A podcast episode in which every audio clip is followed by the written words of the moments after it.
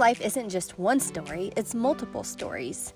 I will share authentically and bravely my stories in hopes to inspire you to live a creative, purposeful, meaningful, and happy life. Episode number 67. You guys, at the end of this episode, I have a challenge for you, and I hope you guys will all stay tuned to the very end to hear what it is because it's going to be so fun. And I hope you will decide to accept the challenge and to have fun with me. So, that will be at the very end. But for this episode, as I was struggling to find inspiration for this episode, because many of you know I use my life stories, they inspire me, and then I deliver a message for you guys in hopes to inspire you. So I can't go out searching for these stories all the time. Sometimes they just come to me. And I was cleaning house, hoping that it would come. I want to get my podcast recorded and edited on Friday so that it's ready to go on Monday and I get to spend the weekend with my family. So that was the goal. But you know, I just really didn't have a message, but I've learned to not hurry God either. I just let it be and it will come. I have to trust. And that's exactly what happened when I was least expecting it. I was even to the point where I thought, you know, if I have to record it this weekend, no big deal. That's just the way it's going to go. But no, it just came to me.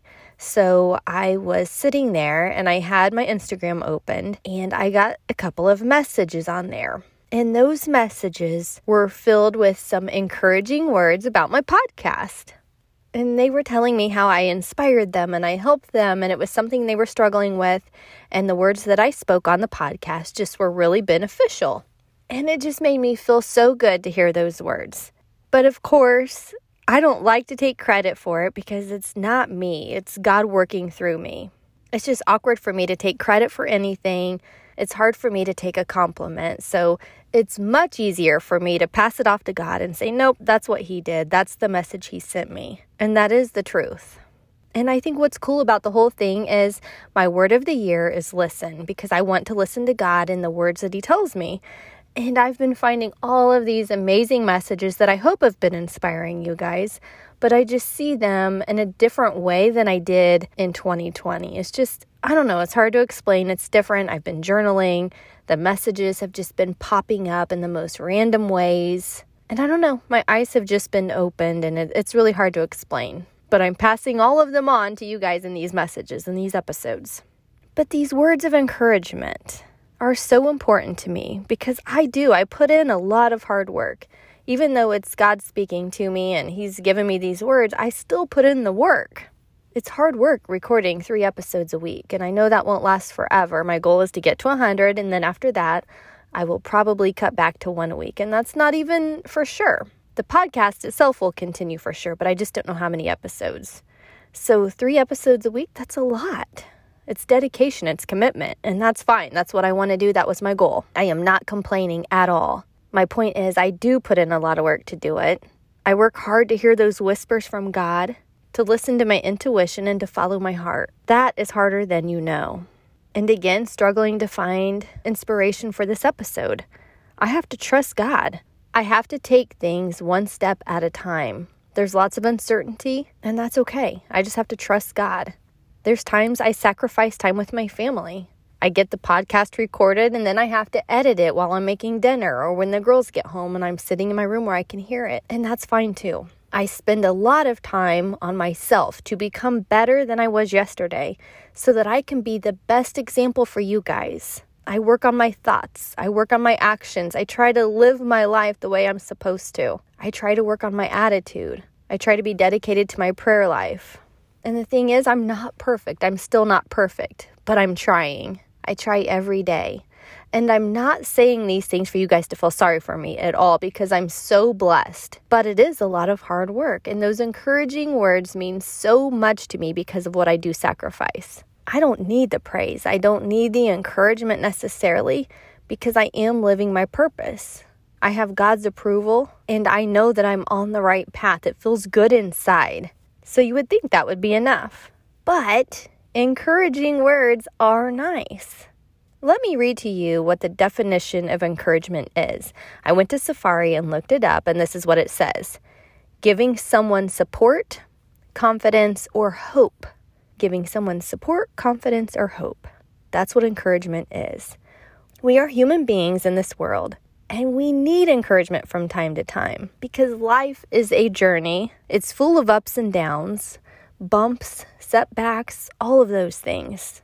And we need encouragement sometimes to fulfill our mission or our purpose. We're human with human tendencies. We're constantly battling our mind and our thoughts and our weaknesses. It's hard, it's tough. Nobody said this life was supposed to be easy. We can feel right about our purpose, but it does not take much to set us back. So, we read The Alchemist last month for the book club, and the shepherd boy was in search of his treasure. It took one comment from the crystal merchant to set his whole plan back, and he changed direction and he decided to go back to the life he was previously living because that was the easiest thing to do. So just one comment set him back. That's all it takes, guys. One comment, one failure, one mistake. And that's why we need encouragement. It helps us to get over the hump. It helps us to get back on track and to remind us of why we do what we do. And that's why I'm so appreciative for all the encouraging words that I receive. I receive a lot of them from my family, and even though it's family, it still feels good. It helps me to understand why I do what I do. Even if I just help one person, that is so important to me. And I believe that God uses you guys. He uses us to help encourage other people. He knows when we need encouragement, and He sends it to us just at the right time.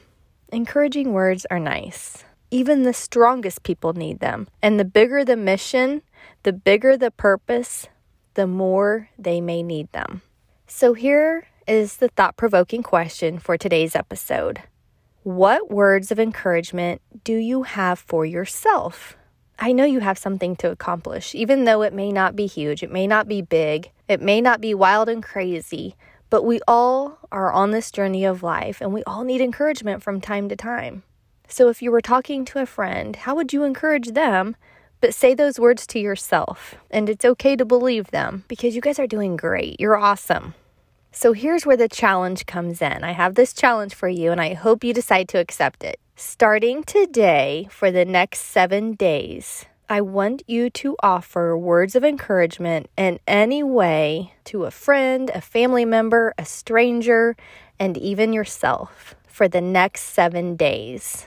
Do you guys think you can do that? Are you willing to accept the challenge? It's almost Valentine's Day. It's the month of love. I have my blank page journal challenge that's all about self love. And I thought this would be perfect. This would fit nicely in to the month of love. And you can start today by encouraging yourself. And for the next six days, encourage somebody else. They may need it. God may be using you to help them to keep pursuing their dream. You never know. I think God does things in neat ways like that. And if you think you may need a little bit of extra encouragement yourself, the good news is I'm a life coach. That's what I do. I encourage my clients all the time. I give them my support, I build their confidence, and I help them to have hope. And I've been told that I'm a very encouraging person. I think it just comes natural to me because I truly believe in my clients. I just believe in humans and their potential and how amazing they are. And I know they're fully capable of doing awesome things.